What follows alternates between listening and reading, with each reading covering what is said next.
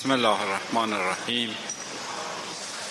امروز هجدهم ماه زیحجه روز عید قدیر خم.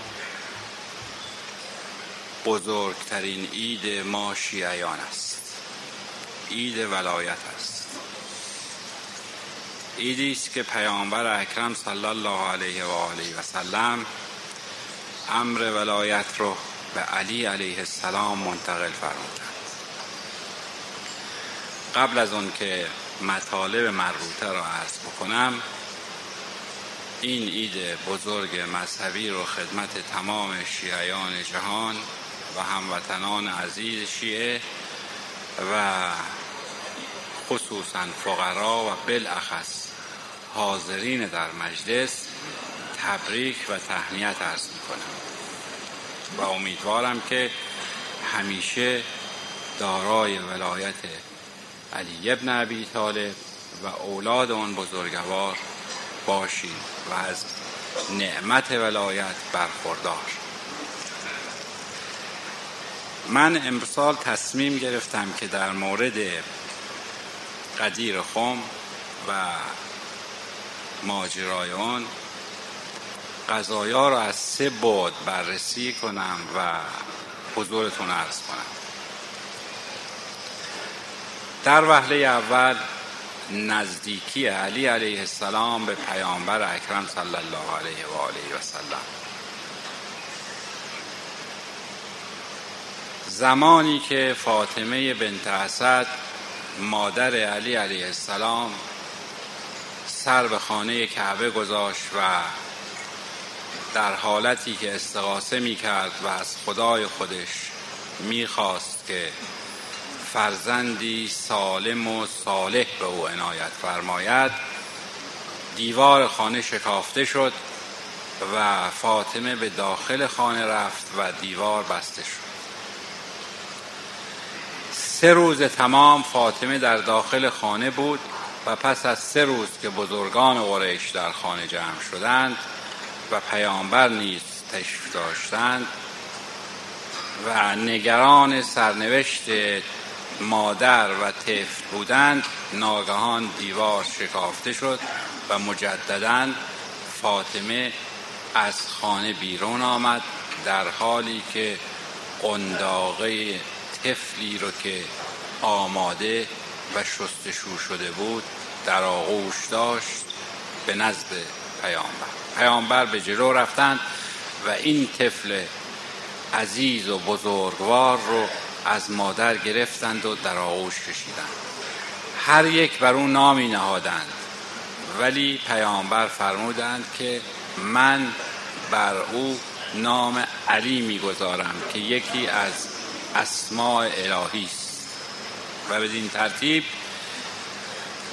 این طفل این طفل بزرگوار این طفل عزیز و گرامی در خانه خدا به وسیله پیامبر خدا به نام خدا نامگذاری شد. علی نامگذاری شد.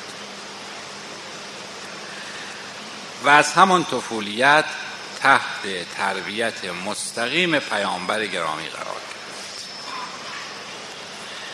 زمانی که آیه و انذر عشیرت کل اقربین نازل شد و پیامبر سران قریش رو دعوت کردند و رسالت خودشون رو اونها ابلاغ کردند سه بار فرمودند که اولین کسی که اسلام بیاورد خلیفه و وسیع و جانشین من خواهد بود. در سه بار در این سه مرتبه تنها کسی که از جا برخواست و اعلام آمادگی کرد کسی جز علی علیه السلام نبود. در حالی که می نویسند بیش از ده سال نداشت. بار اول و دوم پیامبر فرمودند بنشین و در بار سوم که برخواست او رو به نزد خود خواستند و اعلام فرمودند که علی خلیفه وسیع و جانشین من است. که ابو لحب متاسفانه ابو جهل متاسفانه در همان لحظه از منزل خارج شد و به نزد ابو طالب رفت و گفت چه نشسته ای که محمد علی فرزند خردسال تو رو بر همه ما سروری و آقایی داد. در مورد اسلام آوردن در مورد اسلام آوردن زنان در مورد اینکه چه کسی اول بود شکی نیست و همه متفقا اهل تسنن و شیعه معتقد به این هستند که اولین زنی که اسلام آورد خدیجه بود. و بعد هم در مورد مردان شیعه معتقدند که علی علیه السلام بود ولی اهل سنت می‌گویند نه. ابوبکر و بعد هم به واسطه ابوبکر و به توسط ابوبکر و عثمان. و دلیلی هم که میآورند این است که علی علیه السلام در اون روز به سن تکلیف نرسید. ولی شیعه در مقابل می‌گوید که در اون تاریخ هنوز سن, سن تکلیف معلوم نشده بود. هنوز سنی معلوم نشده بود برای اینکه زن در چه سن و مرد در چه سنی تکلیف شرعی است. و متقابلا شیعه یک چنین جوابی به اونها میدن. و بعد هم البته غلام حضرت که زید ابن حارس از اینجا نزدیکی علی رو در چند مرحله عرض کنم و بعد به مرحله بعدی. علی علیه السلام کسی بود که در شعب عبی طالب در شعب عبی طالب که سختترین روزها بر پیامبر و نزدیکان پیامبر گذشت لحظه ای را از پیامبر دور نبود. اون چنون شعب عبی طالب بر آنها سخت گیری کردند و در حقیقت یک محاصره اقتصادی بسیار سنگین و سختی بود که این محاصره اقتصادی باعث شد که خدیجه و ابو طالب جان خودشون رو از دست بدهند. البته نه در زمانی که در شب قرار داشتند ولی بعد از اون.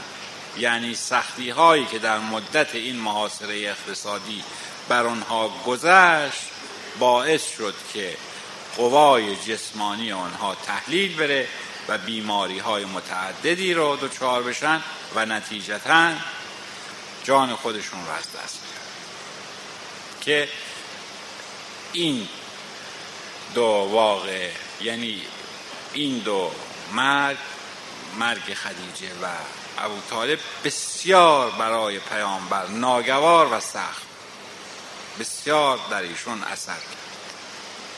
ولی علی علیه السلام همچنان استوار در کنار پیامبر ایستاده. پیامبر میفرمایند که شبی که به معراج رفتم هر جا نگاه کردم علی رو دیدم. و بعد البته عده معتقدند که این صحبتی رو که حالا عرض می کنم معتقدند که قالی هستن. یعنی قلات این حرف رو می‌زنن. قالی با غین به معنی کسی است که قلوب زیاد می‌کنه.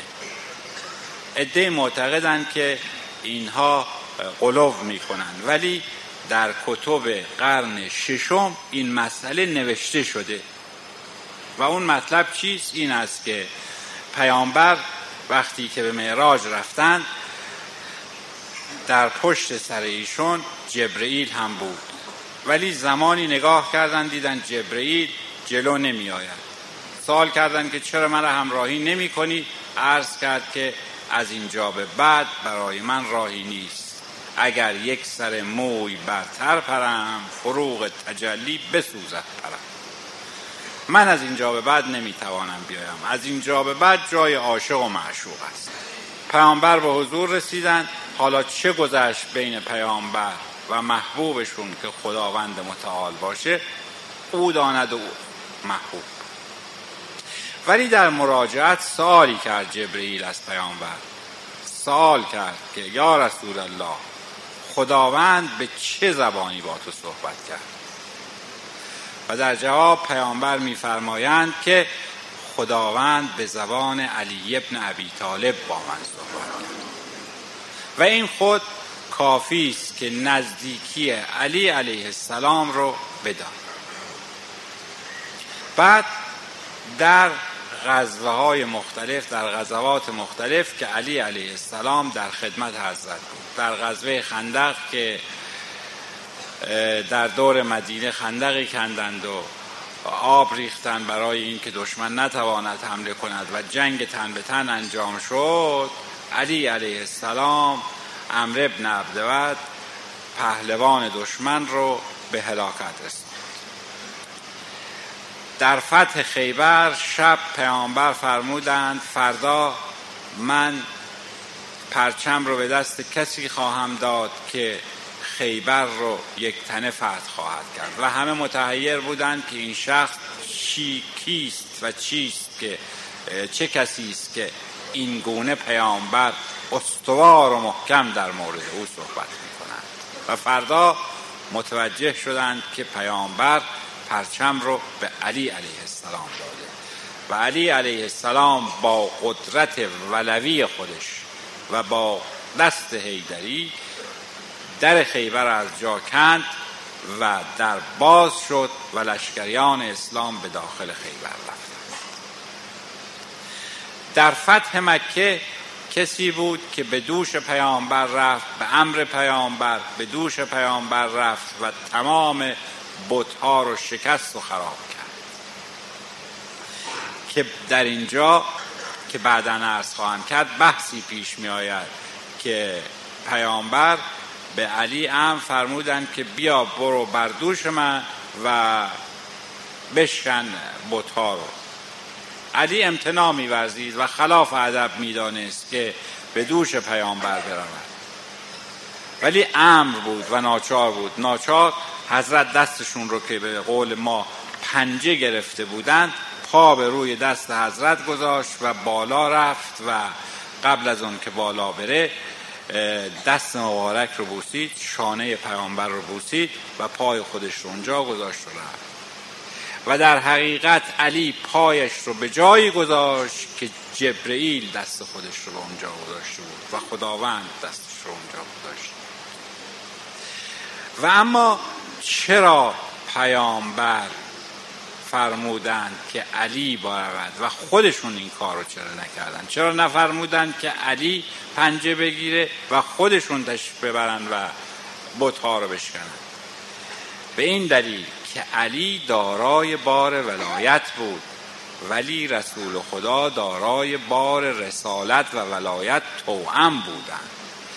علی توان و قدرت این رو نداشت که بار رسالت رو هم تحمل کنند ولی پیامبر دارای بار ولایت بودند. چیز اضافه بر ایشون تحمیل نمی‌شد.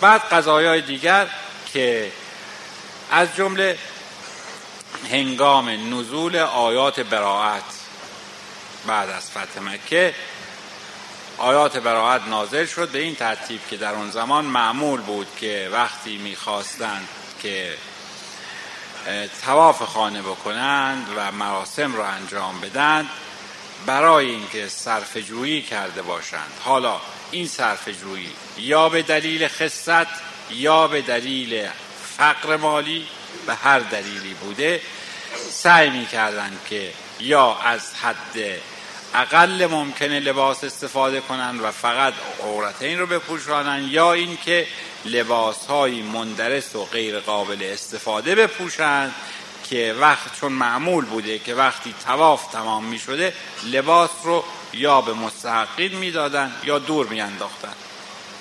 اونها هم برای اینکه لباسی رو که دور می اندازند و به مستحقین می دهند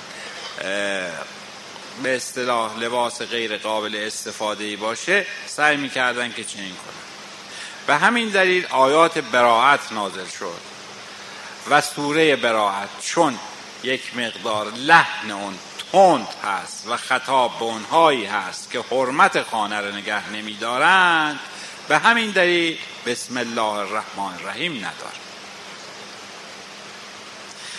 در اینجا امر شد وحش شد به پیامبر که یکی از نزدیکان خودت رو بفرست. که این آیات رو به کسانی که تواف خانه به این ترتیب می‌کنن ابلاغ کنه. پیامبر ابوبکر رو فرستادن. ولی زمانی نگذشته بود که مجددا وحی نازل شد که یکی از نزدیکان خودت رو بفرست. و بدین ترتیب پیامبر علی علیه السلام فرستادند که ابوبکر برگرده و آیات رو تحویل علی دادن و فرمودند که به مکه می روی و این آیات رو که از طرف خداوند نازل شده ابلاغ و بدین ترتیب علی علیه السلام به مسجد الحرام مشرف می شوند و شمشیر رو می کشه و آیات و دستورات پیامبر رو ابلاغ می‌کنه و میفرماید که من بعد هیچ کس حق ندارد. بدین ترتیب تواف خانه کنه و حرمت خانه را از بین ببره. و در جاهای دیگه مراحل دیگه که نزدیکی علی به پیامبر مشخص میشه که از جمله وقتی بود که پیامبر وارد مدینه شدند که همراهان پیامبر رو مهاجرین می‌گفتند و اونهایی که در مدینه بودند انصار.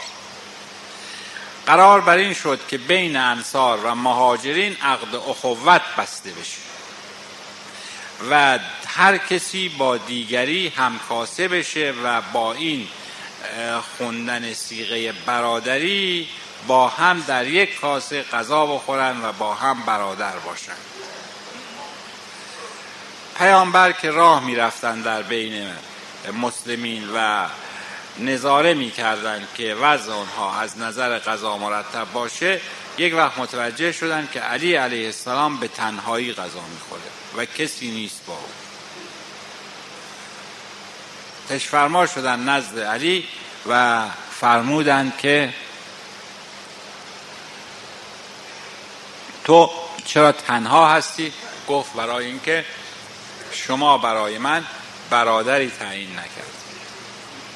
پیامبر میفرمایند که تو برادر تو من هستم. و او رو برادر خودشون خطاب کردند و نشستند و با او همکاسه شدند و با او غذا و بالاخره در سال دهم هجری که حجت الوداع انجام شد و قضیه قدیر خم که عرض خواهم کرد. این قضیه بعد و نزدیکی ظاهری و باطنی پیامبر و علی علیه السلام رو میرسون در این مقطع از قضیه. و اما اون چرا که امروز در یک چنین روزی از پیامبر گرامی اسلام به علی علیه السلام منتقل شد.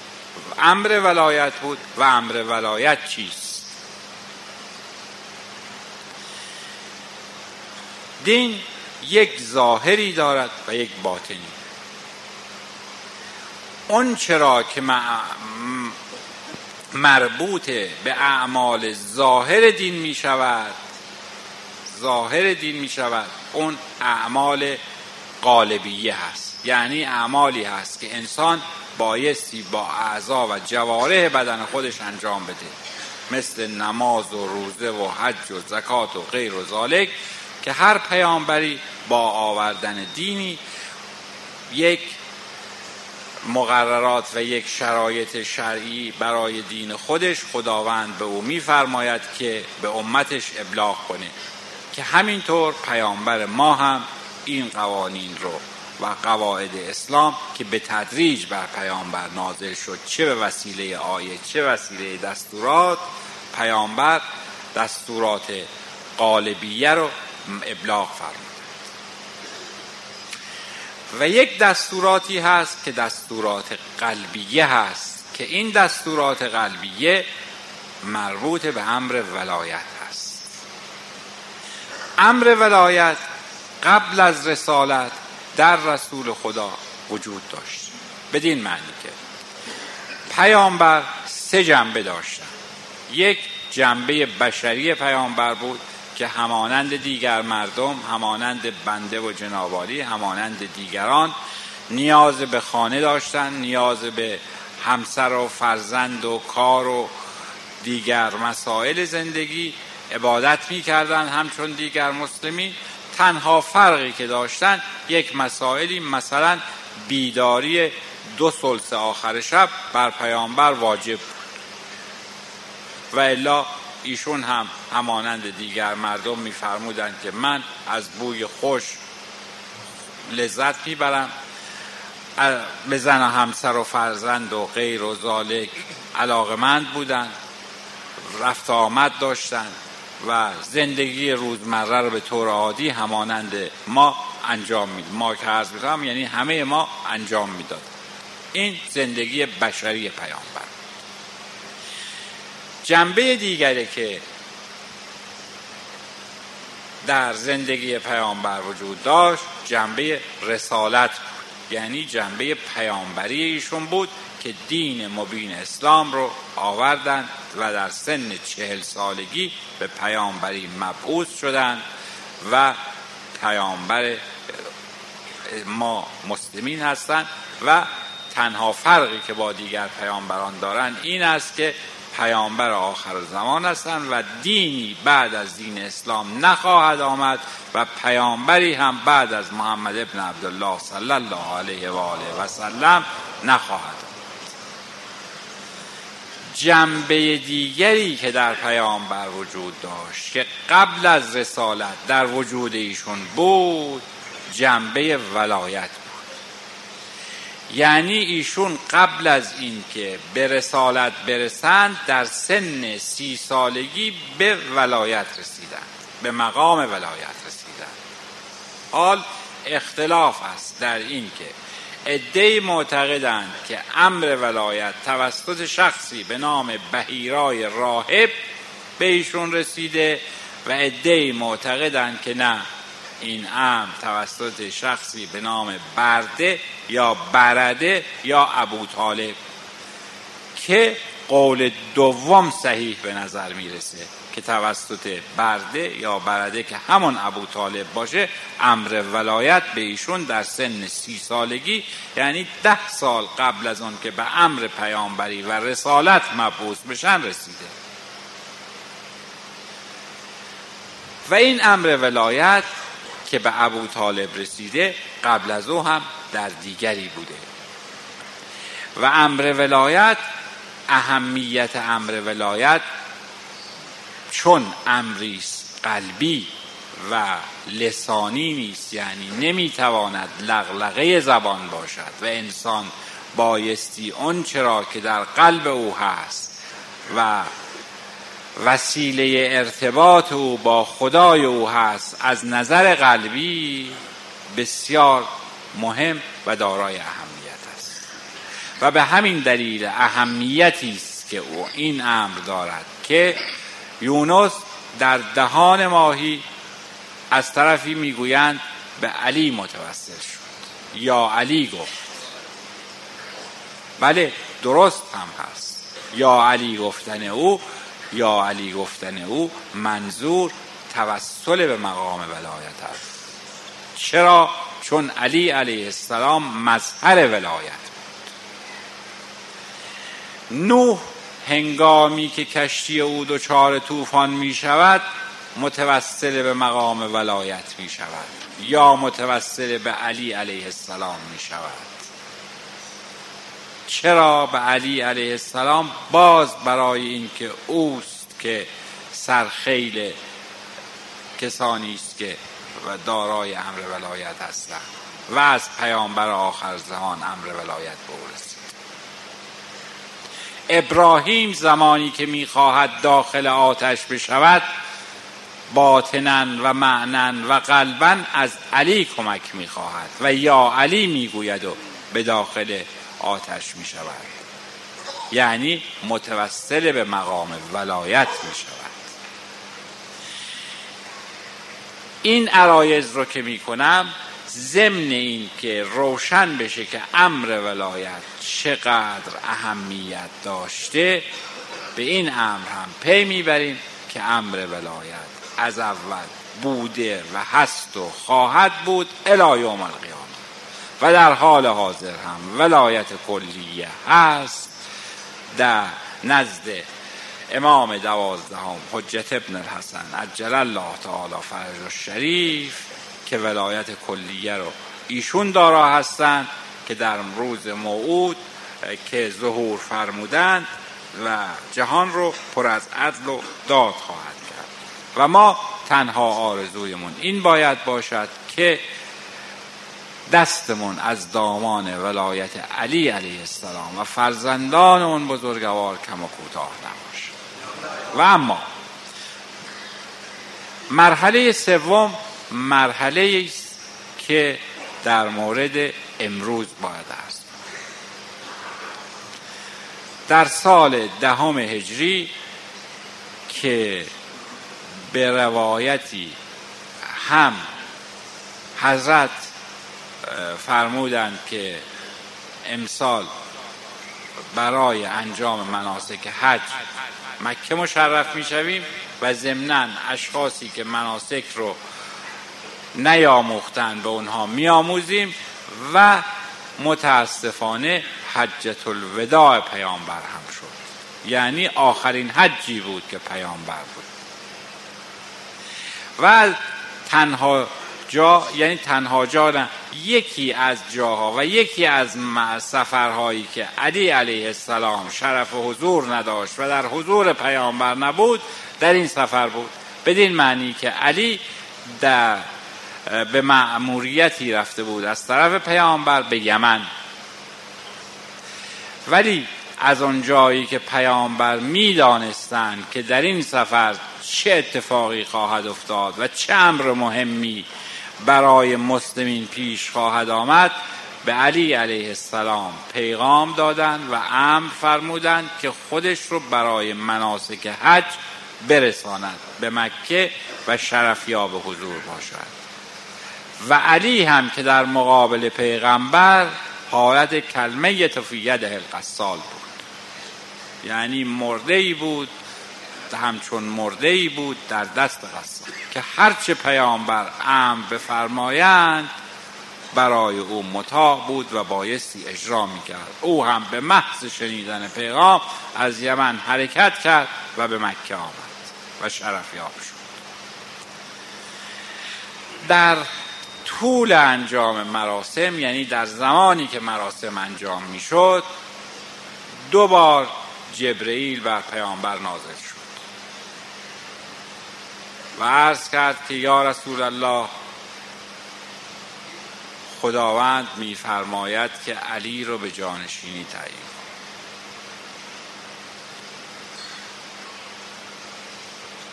پیامبر جوابی نمیفرماید و موضوع رو نادیده می‌گیرد تا اینکه کاروان مراسم حج رو انجام می‌دهد تمام میشه و حرکت می‌کنند که همراهیان حضرت از مکه حرکت می‌کنند که در جاهای مختلف راه ها که جدا میشه چون شما فرض بفرمایید که از تهران به سمت مشهد هم که حرکت بفرمایید در بین راه ممکنه که یک عده راهشون جدا بشه به سمت سمنان یک عده به سمت شهمیرزاد یک عده به سمت جای دیگه گروه گروه سوا میشن تا اینکه گروه آخر به تنهایی به منزل می‌رسه در جایی برای بار سوم جبرئیل آمد و به پیامبر عرض کرد که یا رسول الله بلغ ما انزل علیک. یا ایها الرسول بلغ ما انزل اگر امروز علی رو به جانشینی و خلافت خود تعیین نکنی رسالتت رو به اتمام نرسوندی و کوتاهی کردی. و خداوند امر معکد فرمودند که این امر بایستی انجام بشه و علی به خلافت و جانشینی و وسایت تو تعیین بشه. و ولایت به او منتقل بشه. پیامبر در اینجا جوابی فرمودن. عرض کردن. عرض کردند که برو و به برو به حضور برس و عرض کن که علی در مدتی که ما جنگ با قبایل مختلف داشتیم کشتار زیادی از قبایل کرده. سران زیادی از اقوام مختلف رو کشته و دشمنان زیادی داره. از هر قبیله یک نفر رو هم که کشته باشه چندین هزار دشمن داره. و من بیم آن رو دارم که جان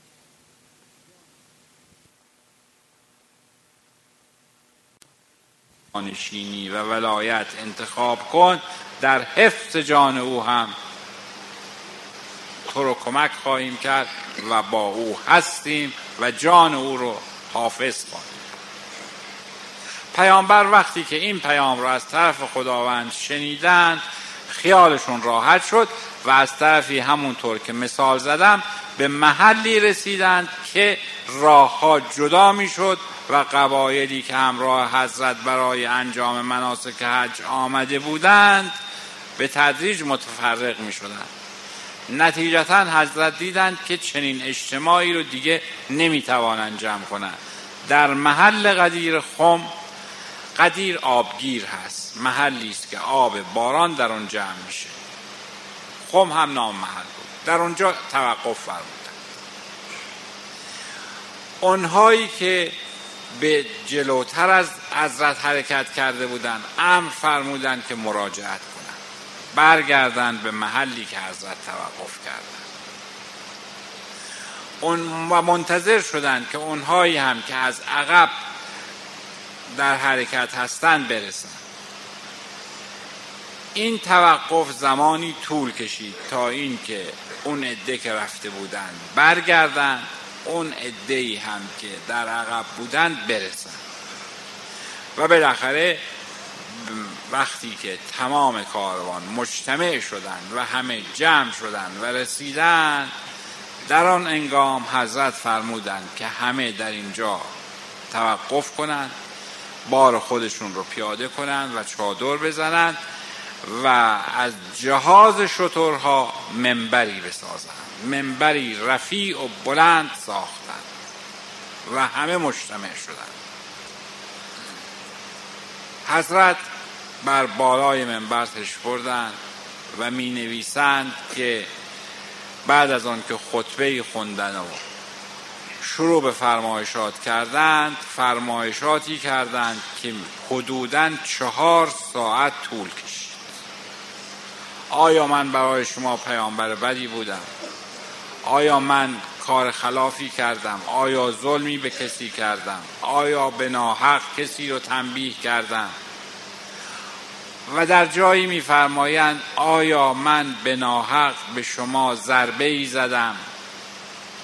که در اینجا شخصی برخواست و گفت که یا رسول الله بله. شما یک روز بر پشت من تازیانه ای زد حضرت بلافاصله پایین آمدن و پشت خودشون رو برهنه کردند و فرمودند که تو می توانی قصاص شخص به جلو آمد چون می نویسند که در پشت حضرت یک خال سیاه رنگی بود که نامگذاری کرده بودن معروف بود به مهر نبوت. البته این رو مصطلحا می‌گفتن. ولی این خال مادرزادی بود. این خال در پشت حضرت وجود داشت.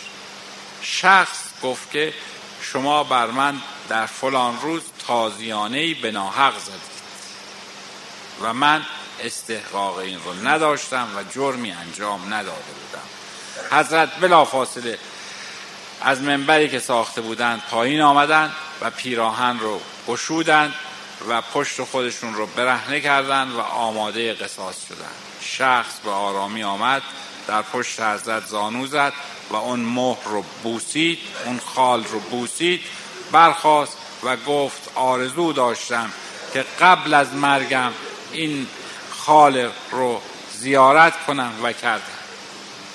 من چیز دیگری حضرت مجدد برخواستند بر منبر رفتن و شروع به فرمایشاتشون کردند و ادامه دادند و در ادامه صحبت صحبت رو کشوندند و برگردوندند به علی علیه السلام. علی کسی بود که در تمام علی کسی بود که در موقع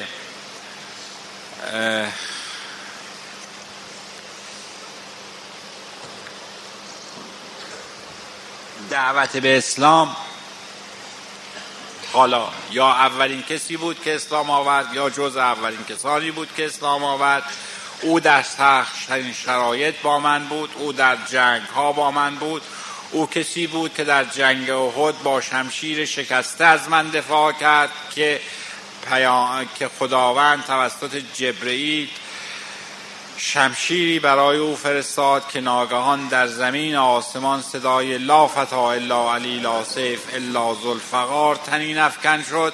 چه و چه و چه همه اینها رو فرمودن و فرمودن او کسی بود که در نماز انگشتر خودش رو به سائل داد و به خاطر همین کار او آیه در حق او نازل شد و کسی بود که شب از خوف خدا در نمازهای خودش و در راز و نیاز خودش با خدای خودش در نخلستانها آنچنان میگریست که گویی سختترین ضربت ها بر او وارد شد. و در جنگ ها آنچنان شجاعانه می جنگید که گویی شیری می جنگد و هیچ گونه ترسی از هیچ چیز نداشت در راه او سر و جان و مال و همه چیز خود رو فدای حضرت حضرت رسول و اسلام کرد. و تمام اینها را حضرت فرمود. و در خاتمه فرمودند که در اینجا من به امر الهی علی رو بایستی به جانشینی و خلافت تعیین کنم. و علی رو که در کنار خودشون احضار فرموده بودند می نویسند که دست او رو گرفتند یا بعضی هم می‌گویند که این کمربند هایی که میبندند و ما یک برجستگی روی اون وجود داره او رو گرفتند و علی رو بالا بردن به طوری که زیر بغل پیامبر پیدا بود. او رو بالا بردند و فرمودند من کنت مولا فهازا علی مولا. هر که من مولا و آقای او هستم علی هم مولا و آقای اوست. و بدین ترتیب علی رو به خلافت و جانشینی تعیین کردند که البته بعدا در این مورد دی صحبت هایی کردند که منظور از مولا دوست هست نه خلیفه و جانشین که جواب این هم این است که اگر بنا بود که پیامبر دوستی خودشون و علی رو اعلام کنن که یک چنین مراسمی رو تشکیل نمی‌دادند نیازی نداشت که ادهی که رفته بودند بگویند برگردید ادهی هم که نرسیده بودند منتظرشون باشند و چهار ساعت در مورد علی سخنرانی بفرمایند و بعد او رو روی دست بلند کنند و بگویند علی دوست من است. این اغلایی است. و بعد ام بفرمایند که برای او چادری جداگانه بزنید و بروید به عنوان خلیفه جانشین و ولی امر مسلمین و به عنوان امر ولایت با او بیعت کنید. پس در اینجا من کنت مولا فهازا علی مولا معنی و معنی مستقیم و بدون تردید و شک خلیفه خلافت و جانشینی رو معنی میده. دستور فرمودن که مقابل خیمه حضرت خیمه زده بشه برای علی و علی در اون خیمه بنشیند و تمام کاروانیان با او بیعت کنند و به عنوان جانشین پیامبر. می نویسند که جز اولین نفراتی که با علی بیعت کرد عمر بود. که وقتی که رفت و با علی بیعت کرد و مسافه به علی عرض می کند به به به تو یا علی که امروز مولای هر مؤمن و مؤمنه ای شدی از جمله مولای من. به همین سراحت این رو عرض می‌کنه حضور در حالی که متاسفانه پس از رحلت پیامبر هرچند که در شب آخر پیامبر فرمودند که کاغذ و قلمی بیاورید که من جانشینی و خلافت علی رو مکتوب کنم. ولی عمر مانع شد ممانعت کرد که یکی از می‌گویند یکی از گناهان گناهانی برای او متصور است و می‌گویند و می‌نویسند و یکی از آنها این است که پیامبر کاغذ و قلمی خواستند که امر خلافت و جانشینی علی رو مکتوب کنند و بعد هم مهر مبارک رو بر اون بزنند. ولی عمر مانع شد. گفت نه شما چرا حرف او رو گوش می‌کنید؟ حرف رسول خدا رو گوش می‌کنید؟ شما که می‌دانید پیامبر بیمار هستند. مریض هستند. تب ایشون شدت داره و از شدت تب دچار هزیان هستند. العیاذ بالله. در حالی که پیامبر هرگز هزیان نمی‌گفتند واقعیت رو به تمام و کمال فرمودند ولی عمر مانع و راده این کار شد. و نگذاشت که این نامه و این مطلب مکتوب بشه که اختلافی دیگه در بین به هر حال نامه نوشته نشد. و حضرت رحلت فرمودند در سال یازدهم هجری و بدین ترتیب نگذاشتند که از نظر ظاهر حق به حقدار برسه. یعنی از نظر ظاهر علی بایستی خلیفه و جانشین باشه. ولی نگذاشتن و او زمانی بین 23 تا 25 سال یعنی 25 سال تقریبا خانه نشین بود. ولی خانه نشینی علی امر خلافت ظاهری رو از او گرفته بود. امر ولایت همونطور که عرض کردم و شرح دادم و اصولا نیت من امسال این بود که امر ولایت رو به طور مشروع عرض کنم. برای این بود که عرض کنم امر ولایت امری قلبی که به اعضا و جواره ربطی نداره. امری نیست که عمر بتواند یا ابوبکر و دیگران به عنوان خلیفه قصد کنند. علی امر ولایت رو داشت دارا بود. و به وظایف خودش عمل می‌کرد و بعد هم این امر رو به امر الهی به فرزند برومندش حسن و همینطور به بقیه خود بعد حسین ابن علی علیه السلام تا امام دوازدهم حضرت حجت عجل الله تعالی فرجه و شریف منتقل شد. و بدین ترتیب امروز که روز ولایت است امر ولایت به علی منتقل شد. و چون همونطور که عرض کردم بزرگترین عید ما شیعیان است مجددا تبریک و تهنیت عرض می‌کنم حضورتون و در خاتمه از همگی معذرت می‌خوام و پوزش میطلبم که عرایزم به درازا کشید و خسته شدید. مرا میبخشید. و السلام علیکم و